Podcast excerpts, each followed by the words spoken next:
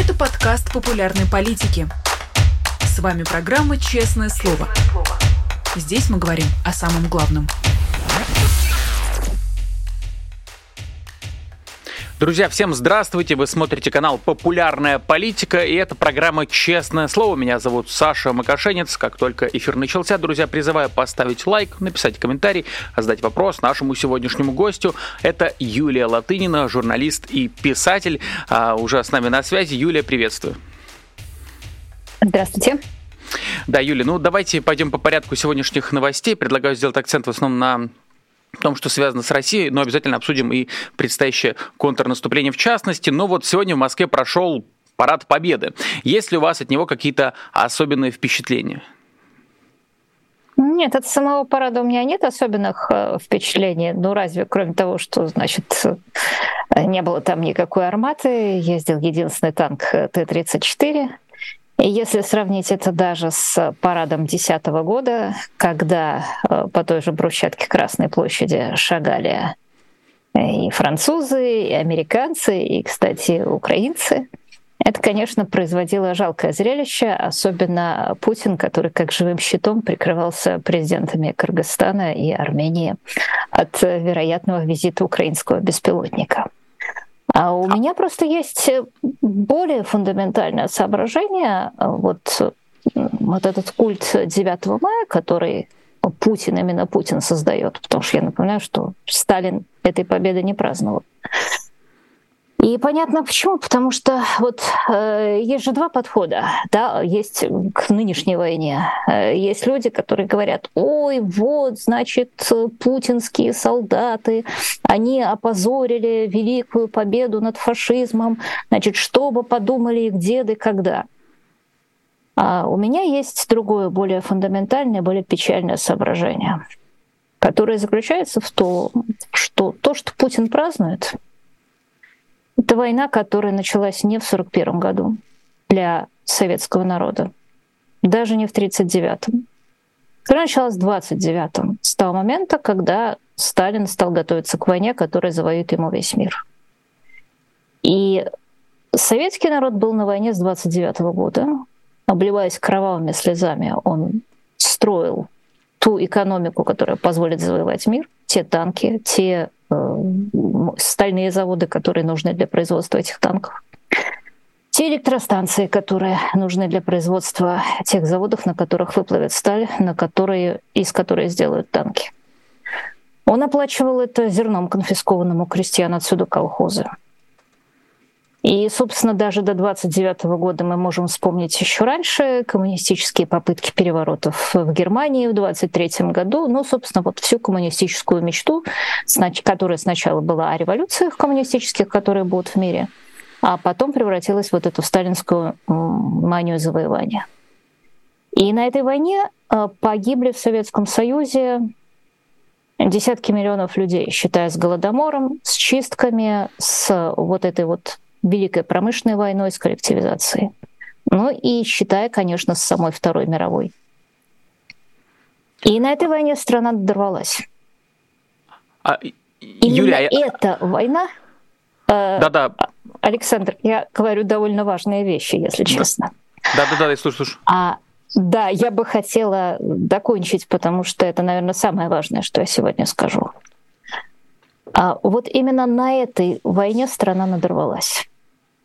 Именно на этой войне, не той, которая началась в 41-м, а той, которая началась в 29-м, даже не на гражданской войне, а та страна, которая должна была насчитывать к сегодняшнему времени по э, подсчетам Менделеева 600 миллионов человек и быть самостоятельной цивилизацией, подобной Китаю, она кончилась, она не выдержала этой войны, она не выдержала той траты человеческого мяса, которую позволил себе Сталин. Он думал, что он в результате этой войны завоюет весь мир. А как известно, он этого не сделал, он завоевал только Восточную Европу, и, собственно, весь тот крах режима, который мы наблюдали уже в 90-х годах, а, был только следствием проигрыша той войны за мировое господство, в которой Сталин истратил, как писал Виктор Астафьев, русский народ, и не только русский народ, украинский тоже. И мне кажется, что праздновать это кощунственно. Юлия, тогда исходя из, э, если я правильно понял вашу мысль, э, можно ли сказать, что Путин сейчас смотрит на биографию Сталина не просто из исторического интереса, а буквально как на методичку некоторую? Но он смотрит как на методичку, но у него уже втройне нет тех ресурсов. А вот вы знаете, если можно, я приведу конкретный пример. Э, я довольно много занимаюсь блокадой Ленинграда. Я буквально вчера э, читала книгу Павлова, товарища Павлова. Уполномоченно того, это был тот самый человек, который распределял, э, заведовал в Ленинграде доставкой продовольствия. И в 1958 году он написал книгу «Ленинград в осаде», в котором он рассказывал, как э, вот э, после того, как 9 сентября было прекращено э, полностью уже практически стало снабжение Ленинграда, напомню, что у Ленинграда оставалось 60 метров берега Ладожского озера, через эти 60, кило, простите, километров берега Ладожского озера, которые, ну, просто через которые э, любой римский военачальник организовал бы снабжение этой армии, да, римский, средневековый, какой угодно. Это вот 50 тысяч лет, по крайней мере, человечество умеет плавать, доплыло до Австралии, слава богу. Э, снабжение можно было организовать. Это довольно очевидная вещь, которую доступна каждому, кто глядит на карту. А, вот он пишет, что 9 сентября было прервано сообщение. 12 сентября, а, вероятнее, простите, 8 сентября было прервано сообщение, 9 сентября а, военная ставка провела совет, решила строить порт в Осиновце. На самом деле там были уже кое-какие пирсы, и они собирались построить этот порт за неделю, но на самом деле уже 12 сентября туда в Осиновец пришло две баржи, а, которые привезли 800 а, э, тонн э, зерна. А это не очень много, но это примерно половина суточной потребности в городе. То есть если бы полторы тысячи тонн э, зерна просто вот так вот возили до конца навигации, то город бы не голодал. А, и дальше этот человек начинает писать, э, какие невероятные сложности встретились э, вот могучему советскому государству на э, вот этом довольно простой истории, которая заключалась в том, что надо было или за 30, или за 100 километров, в зависимости от того, откуда везли, из Новой Ладоги или из другого места, а, привезти это зерно ночью, ночью не бомбили, ночи были уже длинные, а, по водному пути, который использовался со времени варяг. И он рассказывает, что не было и того, и другого. И, значит, вот это была как бы непреодолимая вещь построить тот пирс, который может построить любой средневековый плотник в несколько дней. И разгрузить-то нечему было. И, значит, вот э, и то, и все, и пятое, и десятое, и шторма, и налеты авиации. И, в общем, 33 несчастья. И после этого он э, коротенько пишет, что в ноябре не в сентябре, напоминаю, а в ноябре уже, когда действительно Ладога начала замерзать и когда действительно были шторма, а, немцы заняли Волхов, и перед этим а, был приказ разобрать Волховскую ГЭС а, которая, собственно, обеспечивала город теплом, и, собственно, ее разобрали, и именно в значительной степени поэтому Ленинград замерз. И дальше он пишет, что вот электростанцию разобрали и увезли, эвакуировали. Такой был приказ Сталина. Вдумайтесь, да, человек нам рассказывает о том, что было очень невозможно, вот как невозможно было завести зерно в Ленинград, а, полторы тысячи тонн в день. И дальше он нам рассказывает, не моргнув глазом, что в ноябре взяли и погрузили агрегаты электростанции и вывезли из Ленинграда.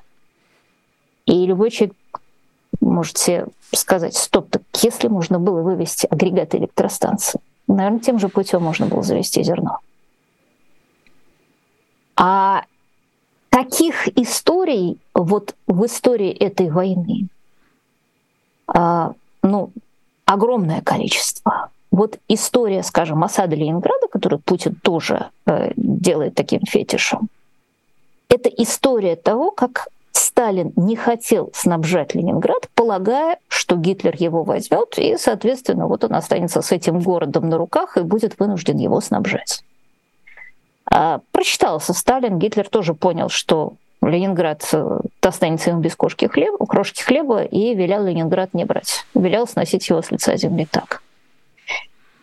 И этот человек, например, пишет о том, что а, вот те самые люди, которые руководили обороной Ленинграда, что они придумали, как э, сократить, уменьшить количество хлеба.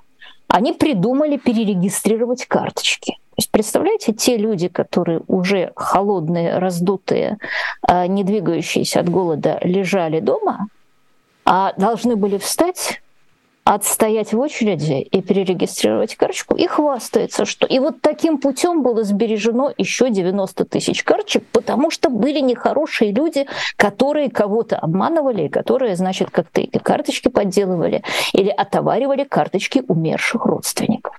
Какие негодяи-то, а? И это пишет тот человек, который, я напоминаю, как Жданов питался в блокаду со своими персиками и курами. Я напоминаю доклады НКВДшников, в которых сказано, что на 7 ноября, годовщина революции, Приморский райисполком, Приморский райисполком, один из 15 райисполкомов города Ленинграда.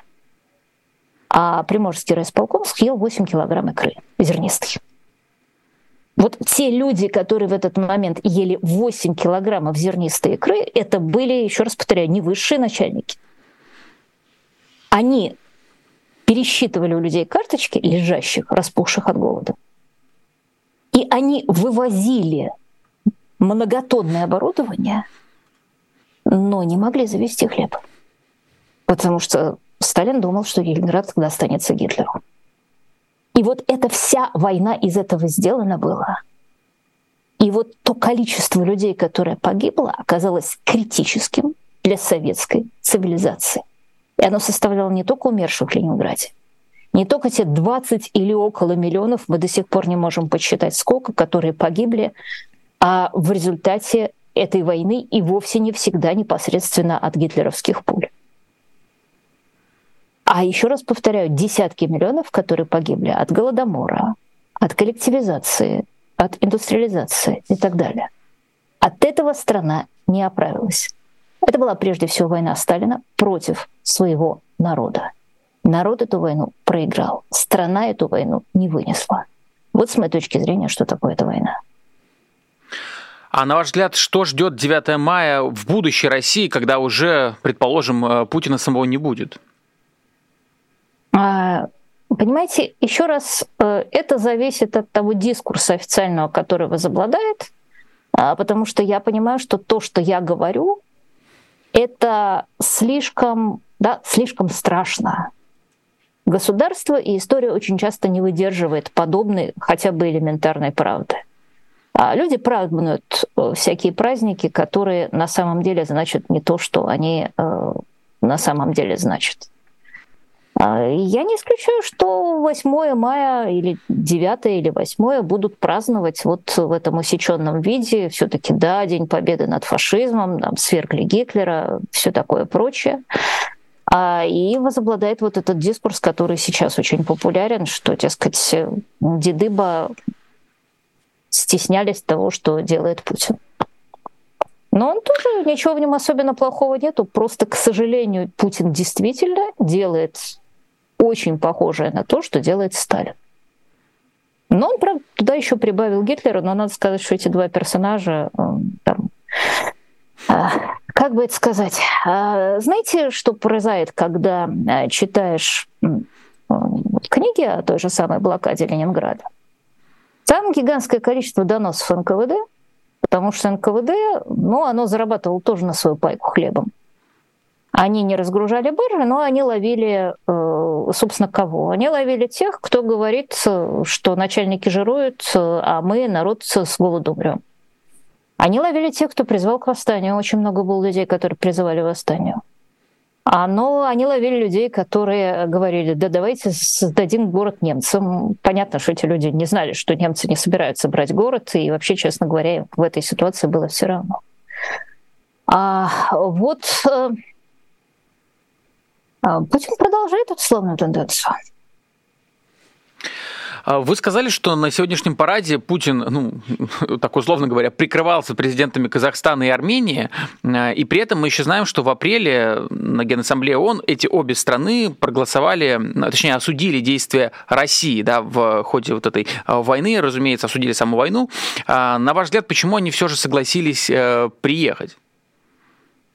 Это очень интересный вопрос. У меня есть ощущение, что там есть какой-то торг. А самый, э, самый, самый неприятный вариант торга заключается в следующем. Это, собственно, мы обсуждали с моим добрым другом Романом Светаном, а, потому что эти люди вскоре вместе все поедут в Китай. Но представьте себе, что Китай, который до сих пор не предоставляет России никакого оружия, ну, например, он может сделать такой финт. А вот эти страны, которые приехали, могут предоставить России свое старое советское оружие, ну, не считая, естественно, Армении, потому что у нее, во-первых, нет, а во-вторых, ей самой надо. А не то, что там очень много в Казахстане, но тем не менее что-то есть. И получить от Китая что-то новенькое, ну, примерно по той же схеме, по которой Польша э, поставляет Украине оружие, а потом просит новейшее натовское. А, то есть э, я не сомневаюсь, что там идут в основном вокруг оружия какие-то закулисные торги. И пока из всего, что мы знаем, что все страны, с которыми Путин пытался торговаться, э, они в конце концов получали некое предупреждение или приглашение от США, которое, э, даже если первоначально эти страны на что-то были согласны, ну, например, там Египет, судя по пентагоновским утечкам, готов был поставить какие-то реактивные снаряды, значит, после чего Соединенные Штаты ему звонили и говорили, ну ты что? И, соответственно, реактивные снаряды уходили Украине. А, так что с учетом того, что Путину очень нужна хоть какая-то поддержка, я думаю, что эти люди приехали к Путину, чтобы, а, не чтобы оказать ему поддержку, даже вот в той форме, о которой я говорила, а чтобы потом продать э, свое неоказание поддержки свободному миру. А, Юлия, вот также мы видим, что продолжается этот сюжет. Э, Евгений Пригожин просит снаряды, и сегодня он записал огромное видео на 27 минут. Э, я не уверен, что вы посмотрели его полностью, потому что это довольно... Мне стыдно, я еще все не видела, но я видела кусочек про, как там, сумасшедшего старичка. Да, я хочу как раз процитировать для наших зрителей э, буквально фразу, то, что сказал Пригожин. Что делать стране, что делать нашим детям, внукам, будущему России и как выиграть войну, если вдруг случайно, я предполагаю, окажется, что это, что это дедушка законченный мудак. А, понятно, что там не совсем понятно, о ком конкретно идет речь, может быть, о Шойгу, но, По-моему, скорее всего. понятно. Вот, насколько вам понятно, о ком идет э, речь и что ждет в таком случае Пригожин, если он буквально обращается к Путину с такими словами? Ну, понятно, что Пригожин в любой момент может отъехать э, в сторону и сказать, что, как в известном анекдоте, да, я имел в виду Гитлера, а после чего Сталин спрашивает Берию, а вы, товарищ Берия, кого имели в виду? А, да, ну понятно, что впечатление произведено. А, вы знаете, я э, отговорюсь вот чем. Я до сих пор не понимаю, насколько слова Пригожина имеют чисто военно-прикладной характер и являются э, дезинформацией просто прямо в разгар войны, а насколько они имеют политическое измерение. Понятно, что там все очень сложно переплетено. Значит, смотрите. А Пригожин очень долго рассказывал, что он собирается уходить из Бахмута, и ваш покорный слуга абсолютно в это не верила, потому что мне это казалось э, технически невозможно. Мне это казалось дезинформацией э, с целью побудить украинцев наступать в Бахмуте. А история оказалась еще проще. Вот Роман Светан у нас в воскресенье это предсказал, и действительно ровно это и произошло. А в ночь на понедельник был э, предпринят пригожинцами штурм Бахмута. Последний, ну не последний, э, может быть, последний. В общем, явно к 9 мая Пригожин обещал Путину взять Бахмут. Не могу сказать, что они просто так вот... Э, э, там, насколько я понимаю, все-таки была действительно очень э, отчаянная попытка, которая кончилась абсолютно ничем, и более того, продвинулась украинские войска вперед. А, но, тем не менее, то есть это была в чистом виде, и я думаю, что Пригожин продал это Путину как в чистом виде э, изначально военную хитрость, когда люди говорят, ой-ой-ой, мы будем сейчас отступать, а на самом деле они готовятся к наступлению, которое, впрочем, тоже не удалось. А более того, Роман Светан просто предсказал, что, смотрите, говорит, со всех сторон пригожинцев везут в Бахмут. И я даже обратила внимание, что там какой-то источник Косичкина, который в данном случае работал явно как дезинформатор, он написал, что там со всех сторон стекаются люди в Бахмут, чтобы удерживать Пригожина. То есть, наоборот, типа его враги, чтобы удерживать. А на самом деле, как я понимаю, это были вагнеровцы вот для этого штурма. Но это совершенно ничего не значит, да, источники постоянно в каких-то целях дезинформируют, это не умаляет их важности. А, вот, так что есть чисто военная э, составляющая этой истории, под которой, я думаю, все это и продавалось. Но одновременно я думаю, что есть и та составляющая, которая дорога для самого Пригожина, который понимает, э, что, ну, собственно, так же, как и армия, что дело труба, что Вагнер кончается. Он так не договаривался. Это его главный инструмент зарабатывания статуса. На, на Африку не хватит. Тем более, что в России явно наступает, приближается гражданская война, в которой Пригожин надеется играть большую роль. Для этого ему нужен целый Вагнер, а, для этого ему нужен авторитет, а для этого ему нужно объяснить, как случилось так, что он потерпел поражение под Бахмутом и Бахмут не взял. А он играет на э, просто абсолютно стопроцентном надежном чувстве, которое возникает у любой разбитой армии, у любой разбитой народа. Нас предали, нас продали, это начальники виноваты, это вот главный начальник виноват. А, возможно, в какой Путину кажется, что Пригожин отчасти это делал или делает по согласованию с ним. А мне кажется, что Пригожин уже начинает играть собственную игру, а Пригожин действительно выходит из-под контроля – а потому что он почуял кровь, кровь в воде, акула почуяла, что значит, рыба бьется, а что Путин уязвлен в самое свое, а, вот Путин же надеялся, что непобедим, Путин там, как там, Киев три дня? Парад он где собирался проводить 9 мая? Не этого мая, а прошлого года. В Киеве. В Киеве. И где он парад проводит, у него даже Бахмута нет. И, соответственно, вот э, вода в крови. А в будущей ситуации тот, кто победит, это будет зависеть от того, насколько у тебя есть большая частная армия. Пригожин свою частную армию пытается сохранить. И очень характерно, что Кадыров, а у которого тоже частная армия, и которому, судя по всему, в отчаянии предложили заткнуть Пригожина в том смысле, что значит либо заставить его воевать, а, либо самому пойти воевать. Кадыров, который, конечно, по тем же самым причинам совершенно не собирается воевать под Бахмутом, даже ополчился на Пригожин. Юля, вот, вот вы сказали... Это все в здоровом государстве не происходит, да, просто, просто понятно, что вот такие вещи, а, когда есть Минобороны, а, значит, есть Пригожин, который говорит, я пойду или не пойду воевать. Есть Кадыров, который говорит, фактически говорит, а я тоже не пойду воевать, а ты, Пригожин, не прав, что ты не идешь воевать. И, значит, дальше вот этот вот про сумасшедшего старика, как там точно, я все время забываю, как он его назвал? Сейчас а... скажу. Он сказал, зак... ну, дедушка законченный мудак, он так сказал. Вот дедушка, понимаете, что так, э, да, это называется король голый. Это первый произнес Пригожин.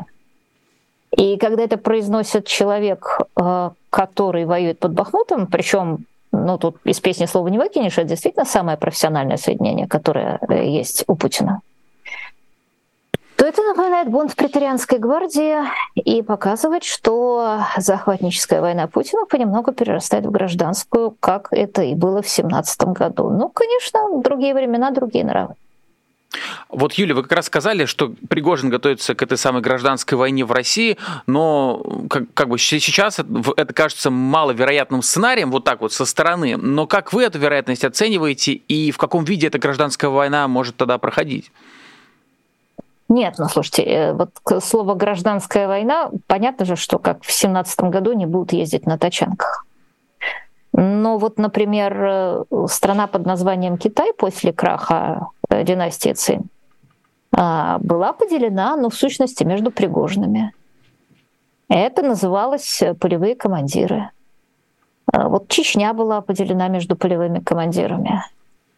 А каждый раз, когда у вас в стране насилие становится инструментом для успеха, ну, как это, например, в современном Афганистане или Ираке происходит, то естественно, что такие персонажи, как Пригожин, становятся одними из главнейших игроков. А уже в каком виде э, эта их власть проявляется? Ну, самое очевидное, в чем проявляется их власть, это то, что они приходят, допустим, к крупнейшим магнатам э, и говорят, возьми меня в долю. Я знаю, что вы на своем канале уже вдоль и поперек обсудили тему контрнаступления. Кстати, подписывайтесь, друзья. Да. YouTube канал Юлия Латынина. Я, я знаю, вы любите, когда мы лишний раз проанонсирую. А мне не трудно. А, скажите, какие все-таки у вас ожидания от предстоящего контрнаступления и какие могут быть сценарии, там, допустим, от пессимистичного до оптимистичного? Слушайте, а можно я не буду, потому что действительно э, это не просто гадание на кофейной гуще, да, мы не знаем мы не знаем, продвинутся украинские войска там за 10 э, дней на 5 километров или за 10 дней на 100 километров. Причем этого не знает никто, э, включая генерала Мели и генерала Залужного, потому что другое дело, что это называется contingency planning, они рассчитывают и на тот случай, и на тот случай, потому что они не знают, какое будет качество сопротивления российских войск. А, пожалуй, единственная вещь, которую я а, просто, я их 235 раз повторила, поэтому я очень коротко повторю. Первое. А, главным оружием Украины в этом наступлении будет информация. Как это не парадоксально, потому что поскольку Украине не дали самолетов и не дали дальнобойных ракет и многое чего еще не дали, но зато Украина просто вот в то время, как у России глаза завязаны, Украина знает расположение каждого окопа. Э, соответственно, теоретически она может дальнобойными э, теми средствами, которые у нее есть, включая, как ни странно, беспилотники. Эти беспилотники уже э, выносят различные российские нефтебазы. И надо понимать, что, собственно, вот эта вот кампания по беспилотникам, она задает нам некоторые временные рамки. А, потому что если выносить раз в день по крупной нефтебазе, то понадобится месяц, э, чтобы вынести их все, а, и понадобится месяц, чтобы России, чтобы восстановиться – то есть если у вас запущены эти беспилотники, которые выносят э, нефтебазы, то у вас запущен обратный отсчет времени. А позже, чем через месяц, э, выступление, наступление не может начаться. И, соответственно, ну, основной сценарий — это э, вынести нефтебазы, вынести командные центры, вынести коммуникации, а потом, зная, где именно расположены укрепления, обойти их с фланга, опять же, перерезая коммуникации. А, и вторая вещь, которую я тоже неоднократно говорила, что второе гигантское преимущество, которое имеет Залужный э, перед Россией, что у него очень короткие коммуникации. По ракадным дорогам он может перебрасывать войска туда-сюда в течение нескольких часов. А Россия, делая это через Крымский мост, для этого же самого должна затратить сутки, даже двое. Это в лучшем случае. Это означает, что есть несколько планов наступления, их не может быть один, но просто Генштаб по-другому устроен, он не это самое, это не планирование операции по взлому банка. Там есть несколько планов наступления. Если Россия считает, что Украина будет наступать, скажем, в таком-то месте и сосредотачивает э, войска именно в этом месте, то в течение нескольких часов украинские войска перебрасываются, начинают наступление в другом. Если воспользоваться аналогией, которую я много раз приводила, игра, с наперстки, игра в наперстке, то вот этот вот шарик всегда будет под другим наперстком у заложного. А Герасимов в принципе не может угадать, потому что если он покажет, правильно угадает шарик, то просто заложенный положит его под другой наперсток. Ну, вот упомянутый вами главнокомандующий ВСУ Валерий Залужный как раз м, обычно очень аккуратно высказывается и на тему войны, и на тему контрнаступления, но иногда мы слышим довольно резкие заявления от других представителей украинских властей. А, так, глава украинской разведки Кирилл Буданов, э, отвечая на вопрос про убийство Дарьи Дугиной, сказал следующее, я процитирую, «А «Мы убивали русских и будем убивать русских в любой точке мира». А как вы к подобным заявлениям, заявлениям относитесь? Но знаете, самое интересное не как я отношусь, а Будан уже это сказал еще до э, убийства, до дрона и до э, попытки убийства Прилепина. Это, вот если посмотреть это интервью, оно бралось, там сам корреспондент Yahoo News пишет, что оно бралось за две недели до всей этой истории.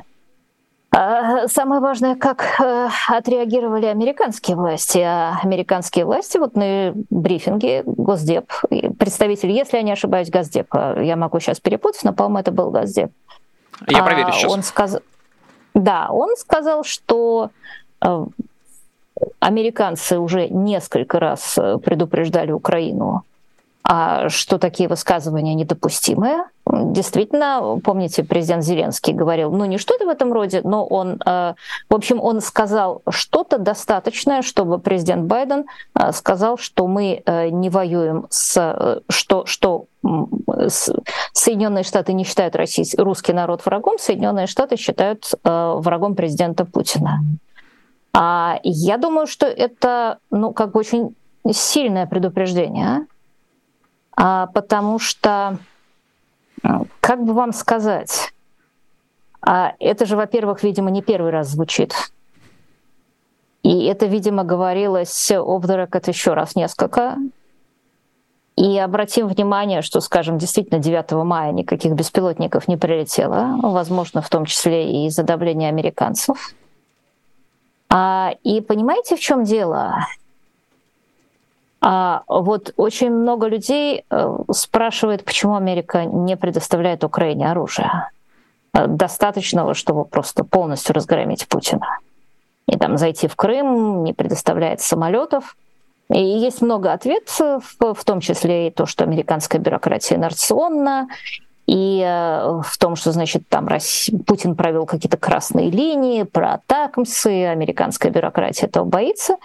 А, но я думаю, один из ответов э, в том числе является вот такая позиция, которая периодически слышно от украинских властей, а потому что, ну, поставьте себе на место американцев.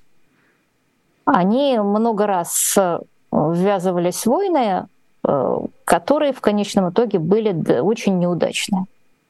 А, по разным, самым разным причинам, несправедливо иногда неудачные, от Южного Вьетнама до, скажем, Ирака и Афганистана и даже той же самой Югославии.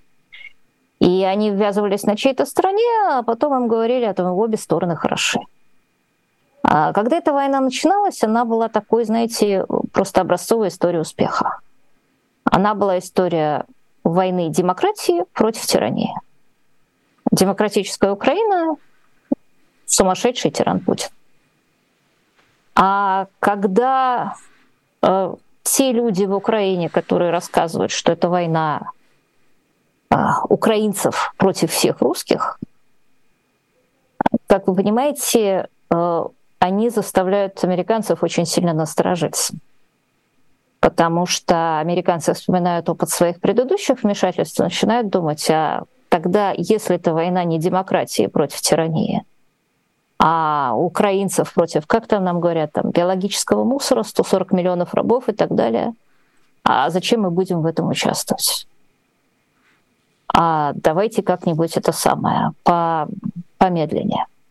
А, то есть я думаю, что вот высказывания, подобные Буданову, э, высказывания Буданова, они, наверное, очень удобны политически. То есть с точки зрения, там, как выиграть выборы, они, наверное, в Украине очень хороши.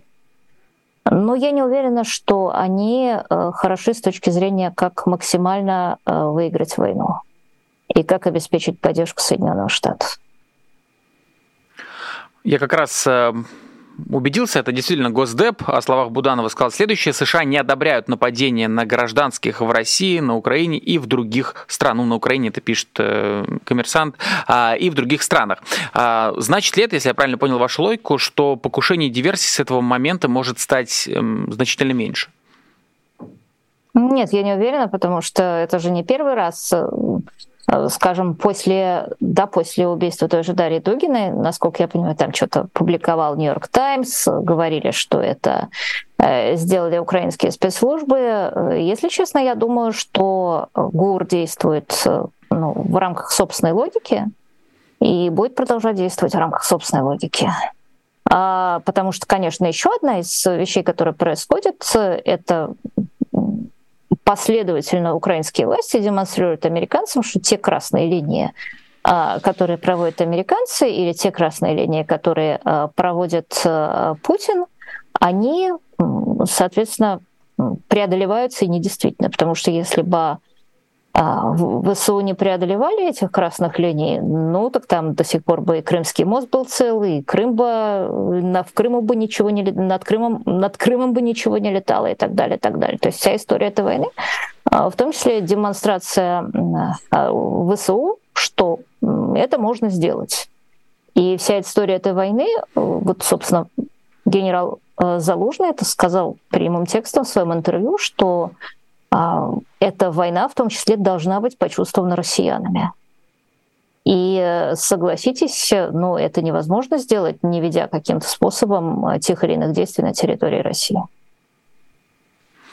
Ну вот мы уже успели обсудить атаку дронов э, на Кремль, ну так, бегло, э, и Прилепина, в том числе покушение на Прилепина. И на фоне этих событий регулярно всплывают версии, что, может быть, это никакие там не украинские, не украинский след здесь, а взрывают сами ФСБ, и атаку дронов тоже проводит ФСБ. Как вы к таким версиям относитесь? Ну вот примерно так же, как журналист Yahoo News и как представители Госдепа. А, я не считаю их э, разумными. А, более того, а, как вам сказать? Нет, э, скажем так, когда взорвали Дарью Дугину, я сначала действительно верила, что это могло сделать ФСБ, потому что ну, я глубоко ошибалась. А, более того, вот насчет Северного потока сейчас же уже тоже и Нью-Йорк Таймс, и многие другие газеты пишут, что это, скорее всего, сделали там где-то люди возле Украины. Ну, я первоначально, тем более под воздействием аргументов Михаила Крутихина, тоже думала, что это мог э, сделать сам Путин. Но я думаю, что здесь не надо впадать в конспирологию. И более того, это очень неприятно впадать в данном случае в конспирологию, потому что, а, ну как бы это вам сказать, а, вот э, там, что ощутили, как вы думаете, украинские пользователи э, и сети, и вообще украинская публика, да и не только украинская публика, а значительная часть российской э, оппозиции и российской публики, которая против войны, когда они увидели этот дрон над шпилем Кремля. Я думаю, большую радость и большое ехидство, что Путина так щелкнули по его самолюбию и всему такому. И показали, э, что король-то голый. А, но рассказывать после этого, что Путин щелкнул себя сам, э, это вот подобляться Анвару Алявлаки, который рассказывал, что это э, нехорошие американцы взорвали башни-близнецы, чтобы скомпрометировать мирный ислам, или Путину, который, там, путинской пропаганде, который рассказывал, что Литвиненко сам себя отравил. А на мой взгляд, это очень, очень плохая примета а, и очень э, нездоровое сознание, признак очень нездорового общественного сознания, когда те вещи, которые вас искренне радуют, вы, тем не менее, пытаетесь приписать своим врагам. А, Юля, вот недавно в Берлине проходил съезд российских оппозиционеров, активистов. А, там была как раз подписана декларация демократических сил. Насколько я знаю, вы тоже ее подписали. А, многие эту встречу восприняли, разумеется, как шаг объединения оппозиции. Мне кажется, это, наверное, вторая тема после контрнаступления, о которой говорят э, регулярно. Но, насколько я знаю, вы очень ну, скептично... Нет уж, извините, извините, пожалуйста, я не думаю, что все-таки ну, ну, сравнили, честно говоря, Божий дар с яичницей. Я, я, я думаю, не, Михаил я... Ходорковский нисколько не обидится, он сам первый скажет, что контрнаступление это очень важно, а все остальное это дело...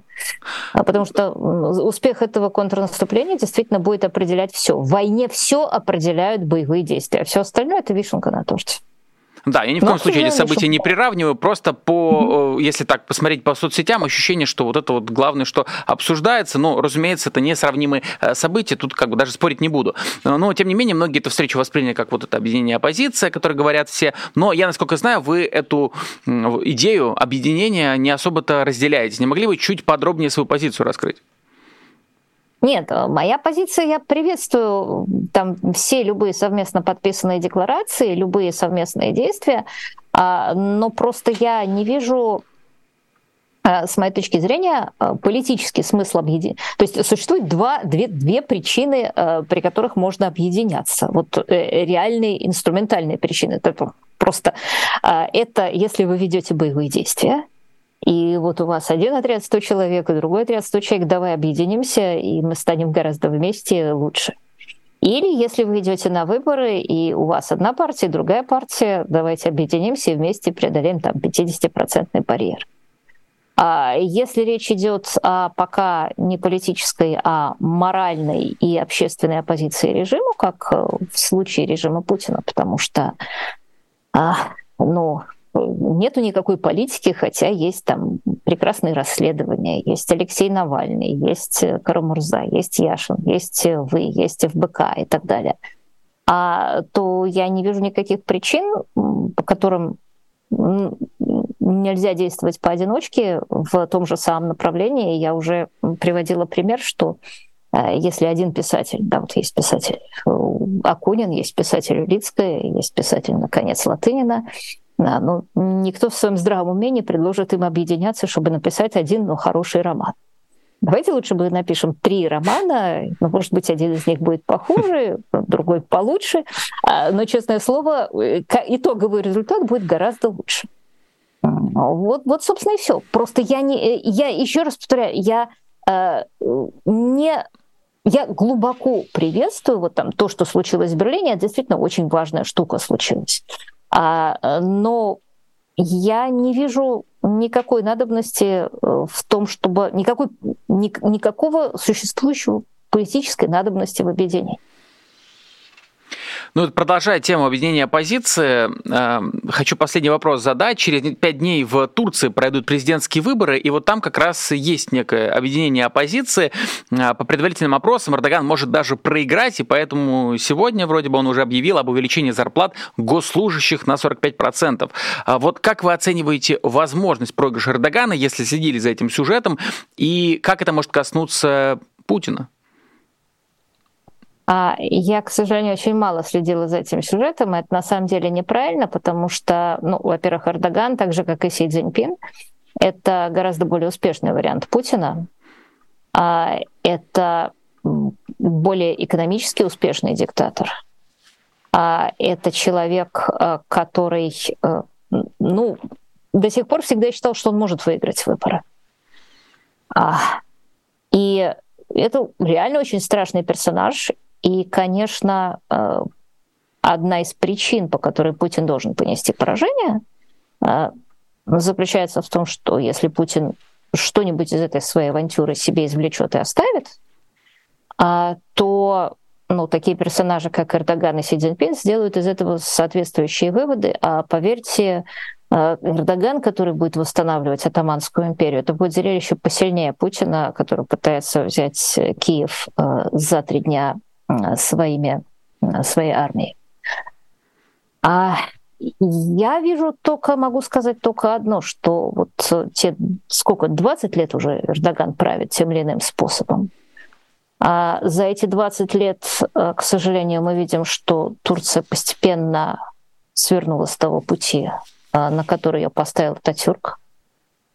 А что не очень, э, к сожалению, удивительно, если учесть, что вообще наше время стало временем возрождения вот таких вот патриархальных и авторитарных диктатур. А, и более того, возрождение того, что можно назвать таким ретро-тоталитаризмом. А, то есть, э, если вот Орвел считал, что ну, то есть не считал, он написал антиутопию, в которой будет, было рассказано, как мир поделен между тремя огромными а, тремя огромными сверхдержавами, каждая из которых страшная, ужасная, и очень они все похожи друг на друга. Так вот, э, тоталитаризм в мире не выиграл. А вот этот вот первый предыдущий вариант тоталитаризма, он обрушился, он не выдержал соревнования с рыночной экономикой и с демократией.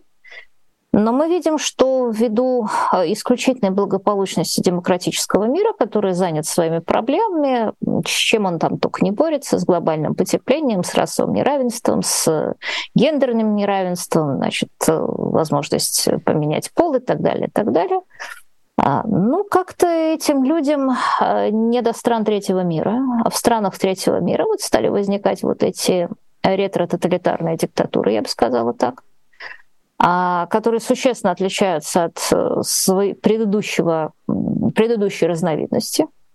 Но, например, они не стремятся построить светлое будущее. Они зато рассказывают своим подданным, какое у нас было замечательное светлое прошлое. Они не говорят, что они технически превзойдут свободный мир, потому что это невозможно. Зато они говорят, что типа мы тут более нравственно и духовно совершенны.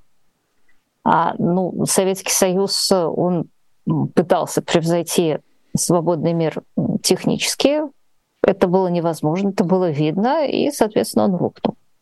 А насчет э, морального совершенства и духовной, э, духовной скрепоносности, пойди попробуй докажи. Э, то есть это оказывается более устойчивым видом такой вот примитивной архаичной культуры. А, и, к сожалению, эти режимы, а, которые на самом деле исключительно архаичны, потому что они воспроизводят все черты очень архаических режимов, вот когда там много тысяч лет назад государство создавалось, оно создавалось приблизительно с этой идеей, чтобы вокруг правителя была группа людей, которые э, пользуются благодаря государству всем тем, что не пользуется окружающее население, которых они грабят. Ну вот эти режимы, они были не конкурентоспособны в XIX веке, они были не конкурентоспособны в начале XX века. А теперь, поскольку западный мир ушел на покой, они, ну то есть западным миром они все равно не конкурентоспособны. Но оказывается, что маленьких и слабеньких э, они вокруг могут задирать и воевать между собой. И вот это вот такой новый мир, в который мы вступаем. Эрдоган является ярчайшим его представителем, и довольно интересно же вот что. У него же во время землетрясения обрушилась ну, значительная часть Турции, которая была построена его дружками. Потому что воровали они немилосердно. И обрушились, в принципе, именно эти здания, которые строили ну, компании, которые могли так действовать именно благодаря режиму Эрдогана. Вообще в современном мире нету природных катастроф, есть катастрофы социальные. Это было понятно по землетрясению в Гаити, а это было понятно и по турецкому землетрясению. Вот, собственно, очень интересно, турецкий избиратель простит это Эрдогану или нет.